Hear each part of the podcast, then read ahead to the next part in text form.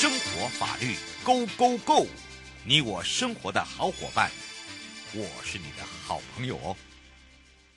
我是你的好朋友瑶瑶，再度的回到了 You Live Show FM 零四点一正声广播电台，陪同大家。除了待会呢一点到一点半的直播哦，大家呢不要忘记了会同步哦。所以呢，大家锁定之外，我们现在也要回到了台北地检城中德假书馆时间了。天呐，最近呢，竟然有人在这个推未上市股票，结果呢？哎呀，被抓的时候涉及到的东不是只是简单的这个啊诈欺，连同洗钱、违反证交法，还有很多的很多的罪行。为什么一个个案可以扯到这么严重啊？这个也是有很多人打很多的星星冒号、惊叹号。好，今天这个个案呢、啊，到底是什么样的一个情形呢？所以呢，也要开放零二三七二九二零啊，让全省各地的好朋友、内地的朋友、收音机旁。朋友，还有网络上的朋友，赶快来让中德假书官跟大家打个招呼，哈喽，哈喽，瑶瑶好，大家好。是，当然我们讲到了这个个案啊，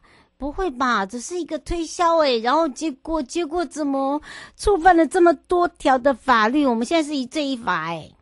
我们现在是这样哦，我们如果推销一个商品呢，这个东西有虚伪不实，有施用诈术哦，嗯，普通的这个商品当然就是普通诈欺罪。那假设你系统性啊，你三人以上，那也许会有刑法那个三人以上的那个诈欺罪。但是如果你卖的是有价证券，有价证券的这个卖出如果有虚伪隐匿，有施用诈术，你适用的是这个证券交易法这个特别法的规定哦，所以会。会用到这个证券交交易法这个罪。另外呢，因为这个有价证券的买卖行寄居间，它是属于一种特许业务。这本身呢，呃，就算你卖的这个股票没有任何虚伪的这个里面，你没有诈欺好了哦，你没有经过国家的许可哦，你在做就是说是撮合人家卖股票，这本身就违法。再来就是说，因为这个个案本身呢，他是自始就知道他卖的这个股票是很有问题的啊，他一张一堆一，他用很多诈术谎言说这个这个公司很棒啊，一张十几万，但是实际上这个公司的净值哦或者业绩或者所有东西，他可能连个两三块都不值。那这种状况，这种诈欺呢，他一开始就有想到说，如果被抓到，刑责很重，所以。他的一开始就设了有，就是用人头账户来做这个收取这个不法所得这个汇款之用。嗯，那这里头啊，另外还洗着，还会还有一个洗钱罪在里面。对，这点就是刚刚有呃，这有一位陈先生在留言说，这跟洗钱罪什么关系啊？我们这边洗钱的意思啊，就是说，当然就是你为了。就是说是不被人家查气哦，你刻意的就是要隐匿你的资金流向，嗯，或者说是你在取得钱之后，你要把你这个钱变得外观上就是说你可以自由花用，因为犯罪者呢，有钱是一回事，你能够合法的在这个社会上使用这个金钱，你才有这个价值哦。比比方今天有强盗，你抢来了两百万，你不敢花，你跟没有钱一样。哦，所以，对对对对，嗯、所以一一部分是说说我要我要就是说让你抓不到，另外一个就是说我要有一个体面的花钱的一个流、嗯、一个结果。嗯，这是大致来讲是两种目的。不过倒是现在有很多的未上市，然后呢，它是上柜的、嗯、哦，它还没到上市哦。可是现在已经有很多用 LINE 的方式哦。好，吴先生现在在问到了，像类似这样子的也是诈骗吗？我们要看具体个案，但是我们现在可以就是说仔细的稍微稍稍微留意一下我们手上有的资讯，就是说，通常呢，这个有价证券你要对人家募集，就是你要公开，等于像不不特定人你要卖这个有价证券，其实你要经主管机关核准。所以有价证券就是股份有限公司的这个股票啊，不一定是新新贵，不一定是要公开发行，反正你要公开去卖的话，嗯。哦。你其实要主管机关核准，当主管机关要核准，你会有一些必要的一些程序要件，比方你要有公开说明书，嗯，然后所以呃，有人跟你推销的话，我们现在还不确定手上的资讯的时候，你就可以上网，这个公司有没有公开说明书，他有没有承销商，嗯，或者说现在跟你沟通的这个这个业务人员，他这个承承销商是不是一个合法的哦？你用完整的字串去。去这个去搜寻，因为这篇串所有的诈欺集团会用一个伎俩哦，他有时候会用冒充是我正牌的这个承销商，他卖的这个股票呢，也是确实成立的这个公司。可是你用这个公司去查哦，比方这个公开资讯观测站，它根本就不是不是公开发行公司看不出来就对。对，然后再来你用这个公司的名称，你去找这个工商登记哦，也许它就是一个普通的这个股份有限公司，它不是公开。这种状况呢，再来就是说，一般来讲，公司如果它是公开收购，它公公开在售卖，它会有承销商哦。你如果问清楚，它其实就是某一个股东私下，他说他一定跟你说，呃，比方是大股东要试股，大股东释股，其实一般来讲，在前阶段来讲，你要卖掉你的股份，呃，原本的持有的股东哦。他应该会有一些有一些意见，而有而且大股东持股，他也是有一些规范的，不不不能乱卖的哦。所以，嗯，一般来讲，今天加跟赖说他有个好康要卖你，通常这个是一百个里头哦，一百个都是骗的。嗯，是。而且简单来讲，今天一个一个有发财的机会哦，他自己他几万块，他十万块，现在台湾的人都那么有钱，十万块他拿不出来，他要拼命打电话要你来发财嘛，就没这么好的事情嘛。是，所以有几几点哦，是不是也可以来提供给民众哦？就呃多一点的了解，为什么？因为有些真的还是有名呢哦，就是他可能是一个呃这个中呃应该是说呃中产阶级的啊、呃，然后他可能自己有上柜啊，或者是说哦、呃、这个员工自己本身他有配股给员工啊，像这样子，他现在很多都在赖上面有，有所有赖这里头讲。嗯都是跟你推销股票的人一面之词，包含他说这个公司很赚钱或者怎么样，都是他说的嘛。你如果真的很心动，那兼听则明。最简单的方法，你去问一下，你实际大家都有可能有投资买股票嘛？你有正牌的营业员，你就去问他说，呃，最近是不是有这家公司打算要新规上市？他们那边都会有名单嘛。通常他会来跟你。就是说，加赖推销这种，他都会跟你讲说某某公司准备要新规要上市，哦、对，他不会绝对不会说没有对对没有没有放消息。其实正经八百的这个就是证券商，你就其实可以买到股票，嗯、你不需要就是说等于你可以到大医院可以看病，你为什么要听江湖郎中推销的药去买他的药丸？嗯，哦，就是这个这个状况，所以资讯的来源、资讯的这个验证哦是。这个我们自己可以做的，再来就是真的发财的事情没有从天而降，嗯，从天而降找到你的哦，通常就是要让你亏钱的，他他要赚你的钱嘛。嗯，我们可以找到实物这些卖股票的，他这里头他去集团都有分配嘛，大概他卖一张十万块哦，这个卖股票的这个人推销的人，他就从中间抽到两三万。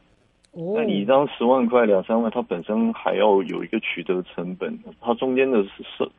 大旗集团中间也要抽，所以其实它原本的这个取得成本呢，它的净值就是在十块钱以内，就是就是在一万块以内。嗯、哦，所以这中间这么多的差额呢，就是。